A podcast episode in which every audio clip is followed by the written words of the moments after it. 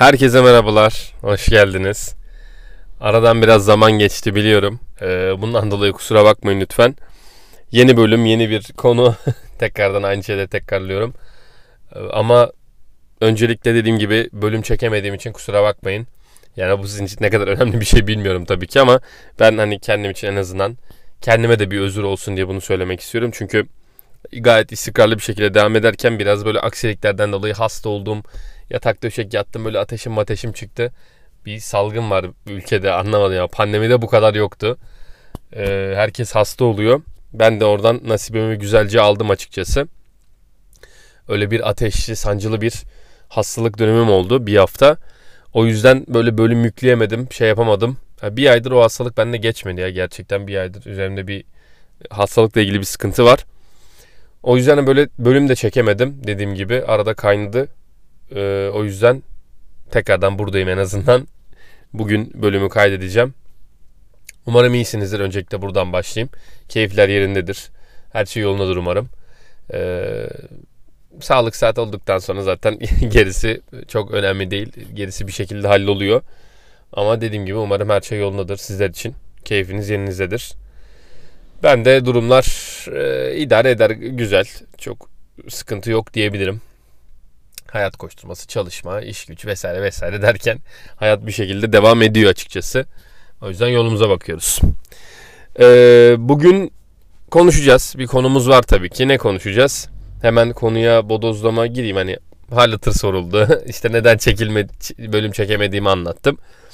Detaylı bilgileri verdikten ve hal, hal hatırda sorduktan sonra aklıma ön bilgi olarak size sunabileceğim başka ne var diye düşünüyorum. Ama başka bir şey yok galiba söyleyebileceğim.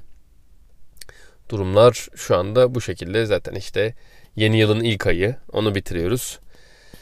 Artık bugün ayın kaçı? Bu bölümü çektiğimde on dokuzu galiba sanırım. on dokuzu akşamı çekiyorum. on dokuz Ocak. Yavaş yavaş on gün sonra işte ilk ayda bitiyor. Yeni yılın ilk ayda bitiyor. Vallahi gerçekten hani ön bilgi değil de onu söyleyeyim. Zaman muazzam bir şey. Gerçekten uçuyor yani şu anda. Eskiden hep bana böyle şey derlerdi. İşte hani böyle on beş on altı yaşında hep on sekizi beklersiniz ya. Bir an önce on sekiz olayım, on sekiz olayım, on sekiz olayım diye. Öncelikle Allah kahretsin öyle dediğim için. Çünkü hep ben öyle dediğim zamanlarda işte benden büyük kişiler, işte yirmi beş, otuz, otuz beş olan kişiler, kırk belki de daha üstü olanlar hep şey derlerdi. yirmi ile otuz arasını anlamayacaksın. O yüzden yaşının keyfini çıkar derlerdi. Ben ha ha derdim. Ha ha ben geleyim de yirmiden otuza kadar geçmesi kalsın derdim. Ama gerçekten öyleymiş. Yani hoş, daha yarısını bitirdim. yirmi beşe doğru gidiyorum şu anda ama o beş sene bile nasıl geçtiğini anlamadığım için bir beş sene daha göz açıp kapayıncaya kadar geçecek, eğer hani ömrüm yeterse tabii ki yaşarsam.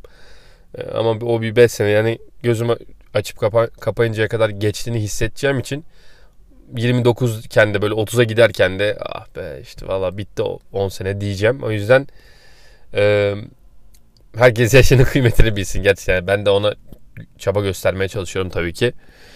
En azından şu anda da on beş on altıda onu çok idrak edememiş olsam da en azından şu an idrak ettiğim için bulunduğum yaşın keyfini çıkartmaya çalışıyorum. Çünkü her yaşın gerçekten ayrı güzellikleri var. İnsanlar bana, büyüklerim o zaman söylediğine çok işte gençlik ateşinden dolayı çok e, kale alamıyordum ama en azından şu anda daha o konuda şeyim, e, bilinçliyim diyebilirim. Evet, biraz gevezelik yaptıktan sonra konumuz nedir? Aslında böyle gevezelik makara kukara da yapmak istiyorum ama dediğim gibi daha önceden de belirtmiştim. Tek kişi olduğum için hani ne kadar makara yapabilirim? Çünkü günlük hayatımda böyle makara yapmayı, eğlenmeyi, gülmeyi, şakalar falan filan çok severim. Genel çevremde, sosyal ortamlarımda da arkadaşlarıma da hep o şekilde çoğunlukla muhabbet geçer. Hani tabii ki ne bileyim bir bilgi akışı bir, bir şey tabii ki olur ama genellikle makara kukara da döndürürüz. Ama e, tek kişide nasıl olabilir, bunu nasıl yapabilirim bilmiyorum ama bir podcast bölümünde e, yani böyle elimden geldiğince keyifli olmaya, sizi de eğlendirmeye çalışıyorum. Evet, bölüm konumuz nedir? Hemen şakadan da bahsetmişken, şakacı kişilerde en çok olan özelliklerden biridir çünkü bu, komik olan kişilerde özgüven. E, artık dünyanın sorunu mu diyeyim, kişisel sorunlar mı diyeyim, böyle bir kalıba koyulmuş bir aslında konu diyebilirim. Ne derseniz bunu artık bir konu diyebilirsiniz, duygu diyebilirsiniz, özellik diyebilirsiniz. Onun tanımı size kalmış. Hani nasıl tanımlayacağınızı Siz karar verin artık özgüven kelimesine. Ee, yani aslında dediğim gibi kişi, kişisel olarak bir, bir problem olmuş bir şey aslında. Çünkü özgüveni düşük kişilerde işte e, toplum içinde konuşamama, işte utanma, çekinme, sıkınma, işte e, sosyofobiye kadar, yani sosyofobi dediğim asosyallik olabilir, oraya kadar gidebilir veya sosyofobik olunabilir tabii ki. İşte toplumdan çekinme, korkma, geride durma, işte ne bileyim utanma, sıkılma gibi şeyler. Ee, bunun aslında özgüvensizlik temeli diyebiliriz. Yani ben en azından öyle tanımlıyorum kafamda. Bununla ilgili olarak işte özgüven aslında kişide olması gereken bence en önemli. Hani bu bugün bunu tanımlayacağız. Bu özgüven kelimesi nedir? Bunu nasıl aşarız? Hani bu nasıl bir problem olmaz? İşte mesela fotoğraf çekilme, kamera karşısına çıkma, toplumun önünde konuşma. Ee, illa bu kadar büyük big deal şeyler olmak zorunda değil bu arada. Çünkü özgüven o, hani o kadar az olduğu zaman işte atıyorum yeni bir kişiyle tanışmada bile biliyorsunuz sıkıntı, aranızda hani bununla ilgili sorun yaşayan kişiler varsa e, bilecektir bunu. Çünkü yeni bir kişiyle tanışma bile, merhaba derken bile ya da işte ne bileyim pardon çekilir misiniz derken veya işte alışveriş yaparken bile böyle bir utanma, sıkınma oluyor insanlarda, özgüvensiz kişilerde. Ee, tabii ki yani dediğim gibi ben psikolog bir tanı koymuyorum. Bir şey yapmıyorum burada. Sadece yorum yapıyorum. Düşüncelerimi belirtiyorum. O yüzden hani bunun temel sebebi nedir veya işte bunun bilimsel psikolojideki ismi, tanımı e, nedir tam olarak bilmiyorum o detayını, ama bildiğim kadarıyla yani özgüvensiz kişilerde bu tür sorunlara çıkabiliyor. İşte sosyofobik olabiliyorlar. Onun dışında dediğim gibi işte özgüvensiz oldukları için asosyal, daha çok iç, içe kapanık olabiliyorlar.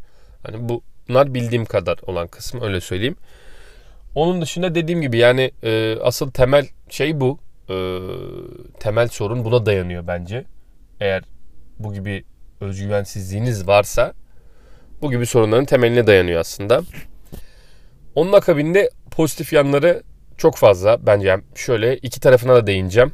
Fazla olursa ne olur, az olursa ne olur. Az olur kısmından başladım. Az olursa dediğim gibi böyle sorunlarla karşılaşılabilir. İşte size bu gibi işte sosyofobik ve asosyalliğe doğru itebilir. Artı e, günlük hayatınızı, yaşantınızı etkileyebilir. Çünkü bu artık belli bir noktada yaşantınızı etkilemeye başlar.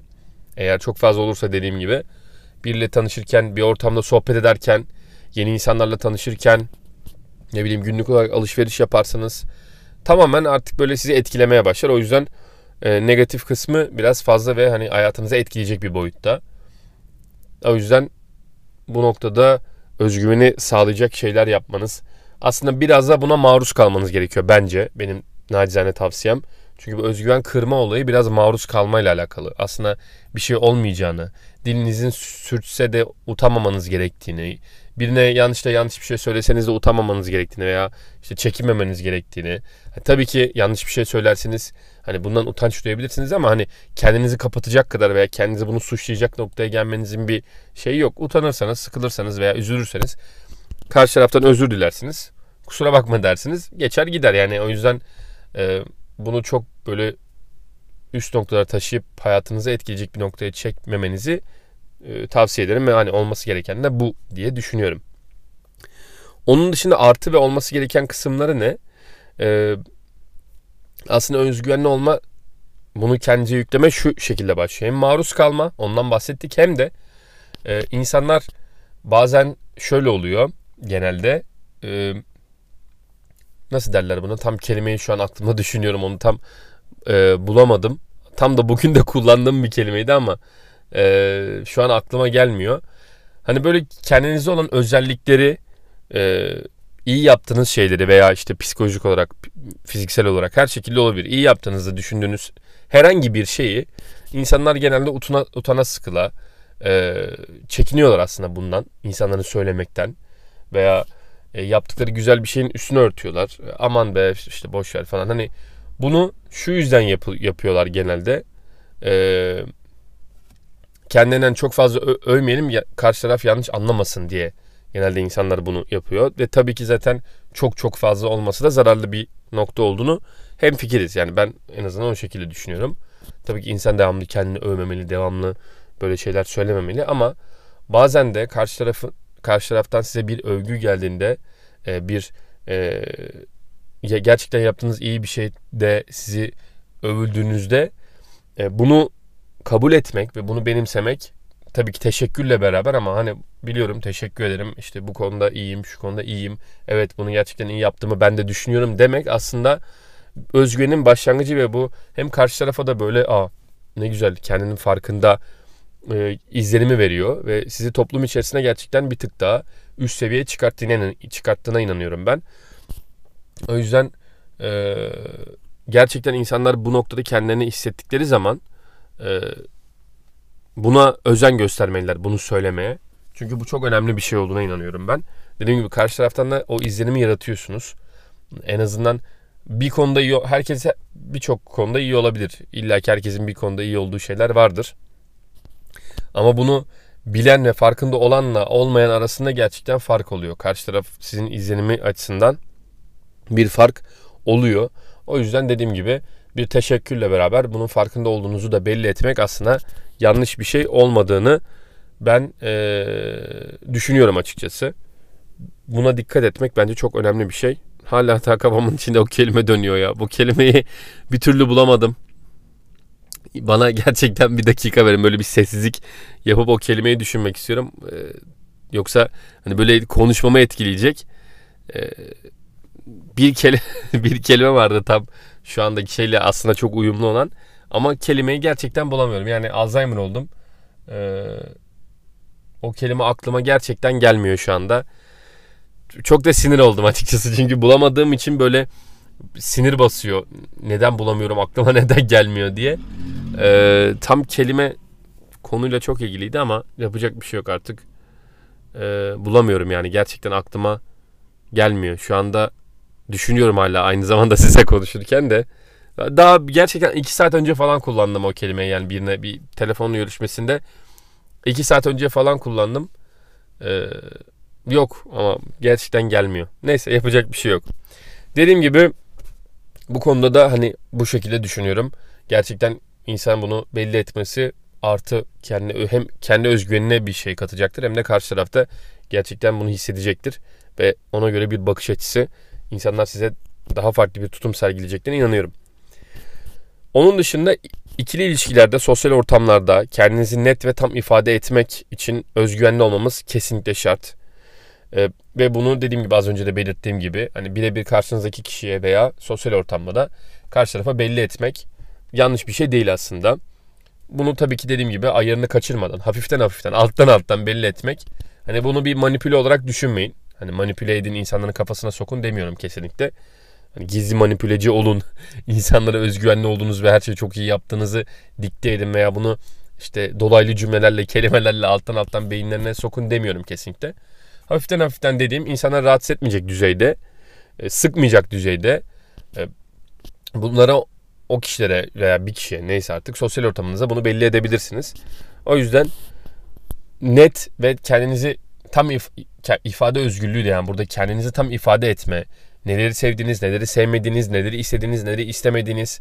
Mesela bir ortama girdiniz, bir konu açıldı, yeni tanıştığınız bir ortam olduğunu varsayalım ve işte size bir soru yöneltildi. İşte erkekseniz bir kadın tarafından size bir soru yöneltildi veya kadınsanız size bir erkek tarafından bir soru yöneltildi. Dediler, dediler ki işte hayatınızdaki ideal ilişki tanımı nedir veya ideal kişi tanımı nedir? Örnek veriyorum şu an, tamamen soruyu sallıyorum.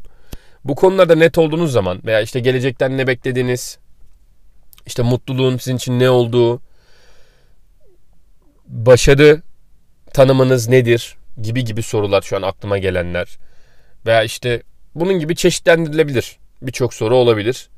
O yüzden bunlar, bu gibi sorular geldiğinizde kendinizi net tanımlamak, kendinizi ifade etmek veya işte iyi özellikleriniz nelerdir gibi.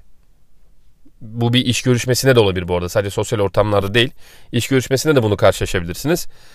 Özellikle bu iş görüşmesinde çok daha size yararlı olacaktır. Çünkü kendinizi net tanımlamak, ben bunu bunu bunu istiyorum, hedefim bu bu bu, ideal ilişkim bu veya işte hayatımdaki, çevremdeki arkadaşlarım bunlar ve şöyle özellikleri var ve ben o yüzden onlarla birlikteyim gibi gibi. Bunu e, yani tabii ki bunlar devamlı sosyal ortamlarda konuşulacak şeyler değil. Yani devamlı kalkıp insanlara bunu C V'nizi anlatır gibi, C V'nizi verir gibi insanlara bunu vermeyeceksiniz tabii ki, ama belki hayatınız boyunca hiç böyle bir soruyla da karşılaşmayacaksınız. Bu olabilir. Ama bunu bilmeniz, bunu kendi kafanıza tanımlamanız, insanlara bir olay örgüsünde, size gelen bir olayda kendinizden örnekle bunu anlatmanız veya dediğim gibi soru gelirse bunu karşı tarafa yansıtmanız veya olursa ikili ilişkilerinizde, işte eşinizle veya kız arkadaşınızla, sevgilinizle veya erkek arkadaşınızla net olmanız ve bunu kendinize kendinizi tanımlamanız karşı tarafa, dediğim gibi hem özgüvenli olduğunuzu belirtecektir hem de duruşunuz gerçekten bambaşka olacaktır. Yani insanlar size çok daha farklı bir gözle bakacaktır. Bu adam veya bu kadın ne istediğini biliyor. E, hayattan beklentisi tam oturmuş, olgun bir insan gözüyle bakacaklardır. O yüzden benim nacizane tavsiyem bu yönde olacaktır ve bu çok önemli bir özellik aslında bir insan için. Kesinlikle olması gereken bir şey yani. Şu an anlatırken size önemini daha daha net anladım yani gerçekten. O yüzden nacizane tavsiyemdir. Dost, arkadaş, kardeş, abi tavsiyesi ne derseniz deyin. E, gerçekten nacizane tavsiye ettiğim şeylerden biri. Ben de elimden geldiğince bunu uygulamaya çalışıyorum dediğim gibi. Bu kesinlikle önemli bir özellik. Fakat negatiflerinden başta bahsetmiştim. Şimdi bir noktasından daha bahsedeceğim. Ee, hiç olma, olmayan negatif kısmından bahsettim. Tam dozunda olursa ne kadar güzel olacağından bahsettim. Bir de çok olursa ne olacağı kısmı var. Yani üç tane seçenek. Çok az olursa negatif kısımları, tam düzeyinde, ayarında, tutarında olursa ne olacağı, bir de çok olursa ne olacağı kız hakkında bir e, sonuncusu da bu üç tane aşaması var aslında bana göre. Çok olursa da şöyle oluyor. Ego boyutuna gidiyor olay. Hatta daha da ilerisi narsist kişiliğe gidiyor. Narsist kişilik bozukluğuna gidiyor. Biliyorsunuz narsist kişilik bozukluğu artık yani bir ruhsal bir hastalık zaten. Bunu psikiyatristler, psikologlar da hani literatürde olan bir şey. Tanımadıkları bir şey. Artık o noktada işte insanın kendini çok sevmesi, İşte kendine devamlı övgü yağdırması, her ortamda kendini övmesi, işte bütün iyi yaptığı özelliklerinden devamlı bahsetmesi, karşı tarafı yermesi, sadece kendi yaptığı şeylerle övünmesi, karşı taraftan hiçbir şey, hiçbir şeyinde başarısıyla gurur duymaması veya işte onu övmemesi gibi gibi. Bu arada özgüvenlik açı, özgüvenlikle ilgili şu dipnotu da gireyim hemen. Bu örneği verirken aklıma geldi. Özgüven sadece kendinizle ilgili olan bir şey değildir. Onu da net söyleyeyim. Özgüvenli bir insan karşı tarafın karşı tarafla ilgili olarak, bu eşiniz olabilir, kız arkadaşınız, erkek arkadaşınız olabilir, normal arkadaşınız olabilir, patronunuz olabilir, iş arkadaşınız olabilir, aile bireylerinizden biri olabilir.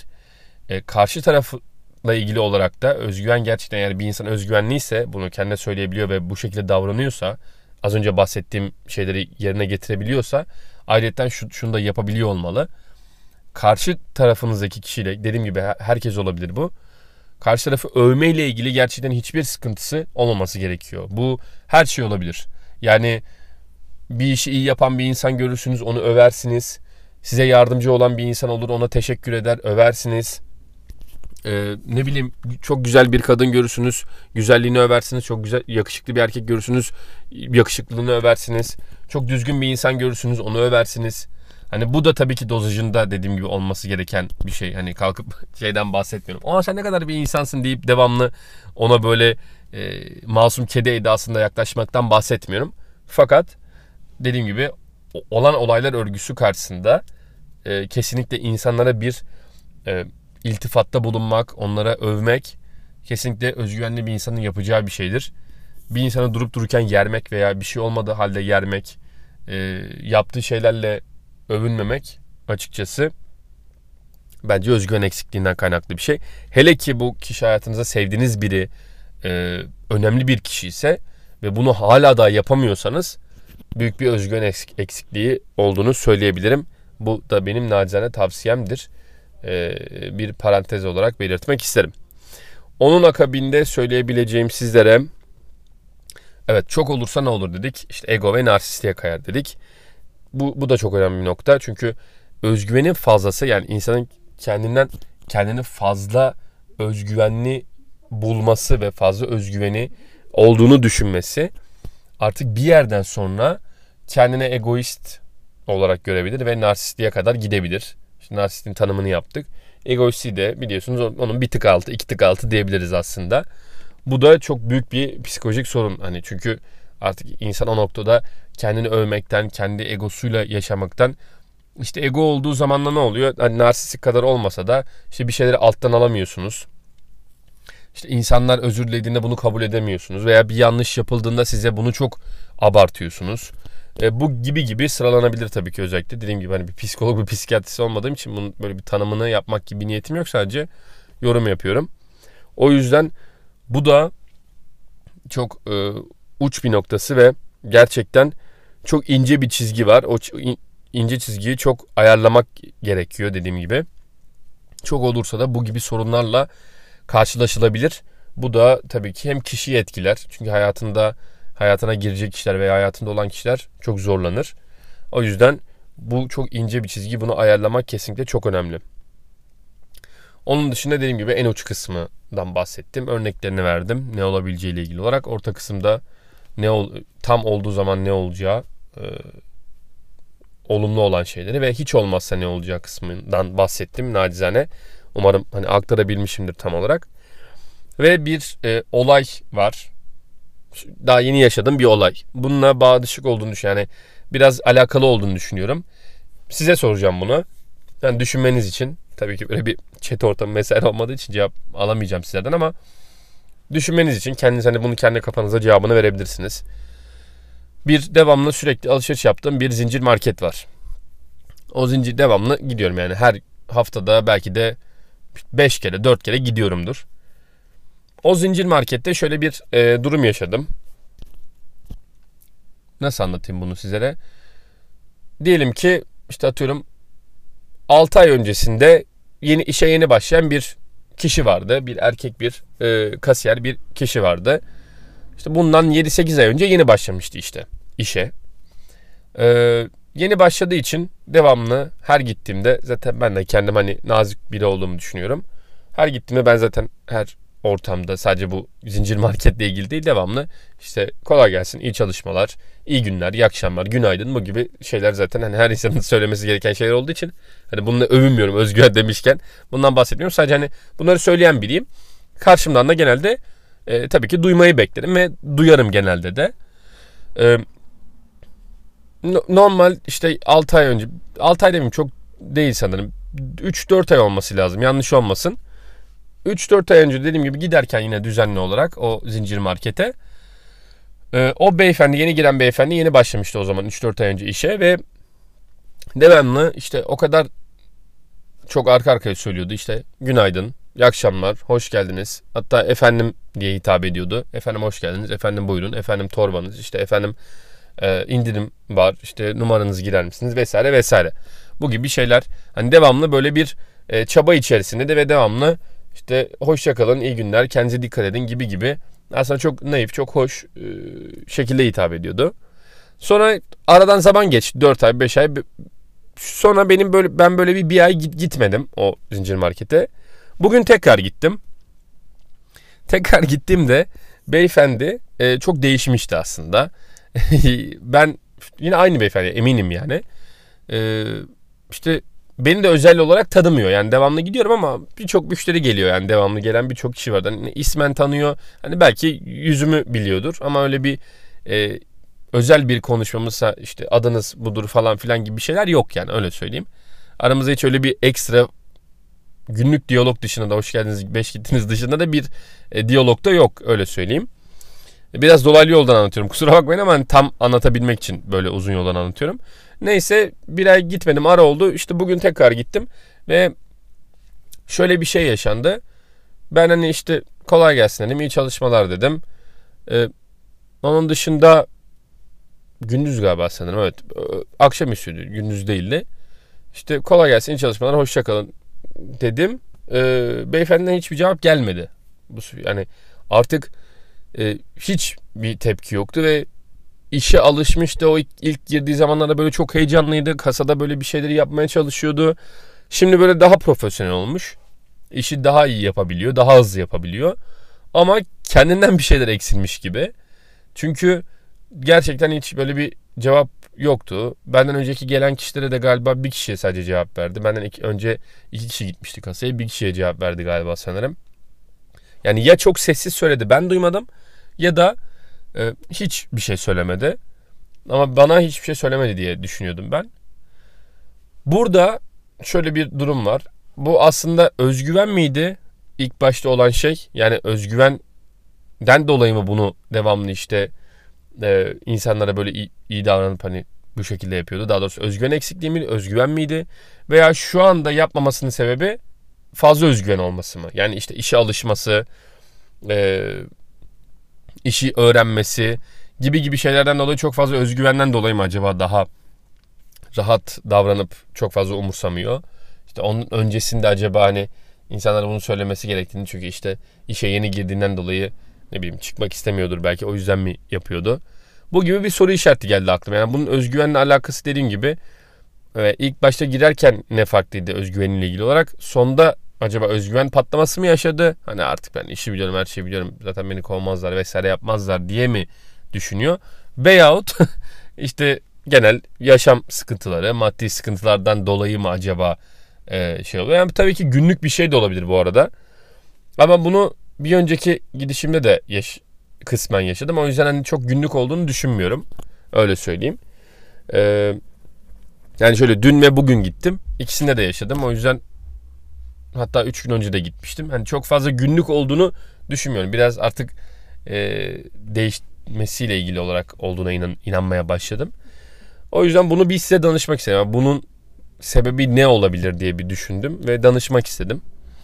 Ee, bu önemli bir nokta olabilir özgüvenle ilgili olarak. Çünkü işte işi öğrendikten sonra özgüven patlaması, özgüvenin tavan olmasıyla ilgili olarak kişilere davranışı değişmiş olabilir mi diye bir aklımdan soru işareti geçti ve size sormak istedim. Gerçekten ben, ben cevabını bilmiyorum. Tabii ki siz de kesin cevabını bil, bilmeyeceksiniz ama en azından bir kafanıza e, düşünmeniz için size anlatmak istedim. Bu da böyle bir anıydı. Biraz sıkıcı olabilir ama e, belirtmek istedim, anlatmak istedim. Genel olarak bu şekilde, yani tanımım bu yönde özgüvenle ilgili olarak. Ben çok önemli bir şey olduğuna inanıyorum. Her insanda da bulunması gereken bir şey olduğuna inanıyorum. Kesinlikle siz sosyal ortamlarda, arkadaş ortamında, ilişki içerisinde çok fazla etkileyecek, çok fazla ön plana çıkartacak bir şey. Hele ki yaptığınız iş hani özgüvene dayalı olması gereken bir ise, ne bileyim toplu ortamlarda konuşuyorsunuzdur, toplantılar yapıyorsunuzdur, sunumlar yapıyorsunuzdur. Hele ki böyle bir işiniz varsa yüzde yüz zaten olması gereken bir şey ve buna sahip olmanız gereken bir şey. O yüzden bu kesinlikle hani bu ayırmak da gerekmiyor bu arada. Genelde işte erkeklerin çok özgüvenli olması beklenir ama bence kadının da erkeğin de bunun için bir ayırt yapılması gerektiğini ben çok düşünmüyorum. İki tarafın da özgüvene sahip olması gerektiğine inanıyorum ben. Ee, çok önemli bir husus açıkçası benim için. Ben de olabildiğince, tabii ki insanlar biraz gençken daha özgüveni kırık olabiliyor genç yaşlarda. Benim de tabii ki şu anki yaşımdan önceki yaşlarında, şu anki halimden daha düşük bir özgüvene sahiptim ama biraz utangaçlık da vardı bende. Ama ben de o zincirleri böyle tek tek kırarak hem özgüven sahibi olmaya olabildiğince çalıştım. Dediğim gibi dozajında.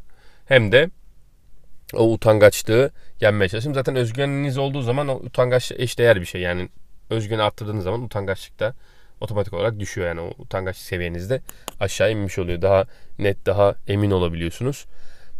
Bu da size büyük bir artı e, sağlıyor açıkçası, öyle söyleyeyim. Kesinlikle önemli. Yani iş ortamında önemli, sosyal ortamda önemli, ikili ilişkilerde önemli, aile aile içerisinde bile önemli açıkçası, öyle söyleyeyim. Yani ben, en azından ben öyle düşünüyorum. Tabii ki sizler nasıl düşünüyorsunuz bilmiyorum ama benim için önemli bir husus olduğuna inanıyorum, öyle söyleyeyim. Önemli bir husus olduğuna inanıyorum. Ee, onun dışında sizlere anlatabileceğim başka özgüvenle ilgili şeyleri düşünüyorum. Aynı zamanda notlarıma da bakıyorum. Ne olabilir diye düşünüyorum. Şu anda yok. Özgüvenin kısa tanımını yapmak istiyorum sizlere. Ee, böyle genel hepsini toplayabileceğimiz bir şey. Ee, benim için ne anlama geldiğinden bahsetmek için. Özgüven eşittir. Yani iki nokta diyebiliriz, eşittir diyebiliriz. Anlamı, onu ne kadar iyi yönetebilirseniz o kadar yararlı. Onun gücüne ne kadar kapılırsanız da bir o kadar tehlikeli bir şey benim için. Gerçekten böyle, yani onu ne kadar iyi yönetebilirseniz o kadar yararlı. Onu ne kadar kötü yönetir, gücüne ne kadar kapılırsanız da bir o kadar tehlikeli bir şey. Yani tehlikeli bir, ne dersiniz, özellik, tehlikeli bir duygu, tehlikeli bir his. Ne dersiniz? Tehlikeli bir şey kısacası. O yüzden özgüvenin tanımı benim hayatımda bu. Ee, dediğim gibi çok fazla olursa kişilik bozukluğu, narsistik, egoistik gibi gibi şeyler yaratabilir. Düşük olursa toplum içerisinde ezilme, büzülme gibi sorunlar yaşarsınız. İnsanlar size e, bakışı çok değişik olur. E, sosyal ortamlarda sorunlar yaşarsınız. Kendi hayatınızla ilgili olarak sorunlar yaşarsınız. Mutluluğunuz bile etkiler. O yüzden ne çok az ne çok fazla, tam her zaman konuştuğumuz gibi, her zaman savunduğum gibi her şeyde bir denge, bir orta nokta olmak zorunda. Özgüvende de keza kesinlikle böyle bir şey var. Bu dengeyi sağlamanız gerekiyor. Bu dengeyi sağladığınızda da, dozajında olduğunda da tadından yenmeyecek bir özellik, bir his, bir duygu, artık adına ne derseniz kesinlikle böyle bir şey. O yüzden buna dikkat etmenizi, bu, bu yönde artık çalışmak mı diyeyim, ne diyeyim bilmiyorum ama bu yönde ilerlemeniz çok önemli bir nokta. Eğer ki eksikliği olduğunu düşünüyorsanız veya fazla olduğunu düşünüyorsanız bunu düzeltmek için bir adım atabilirsiniz, öyle söyleyeyim. Önemli bir husus çünkü. Durum bu şekilde. Benim anlatacaklarım, aklıma gelenler, söyleyebileceklerim bunlar özgüvenle ilgili olarak. Umarım başınızı ağrıtmamışımdır. Umarım sizi sıkmamışımdır.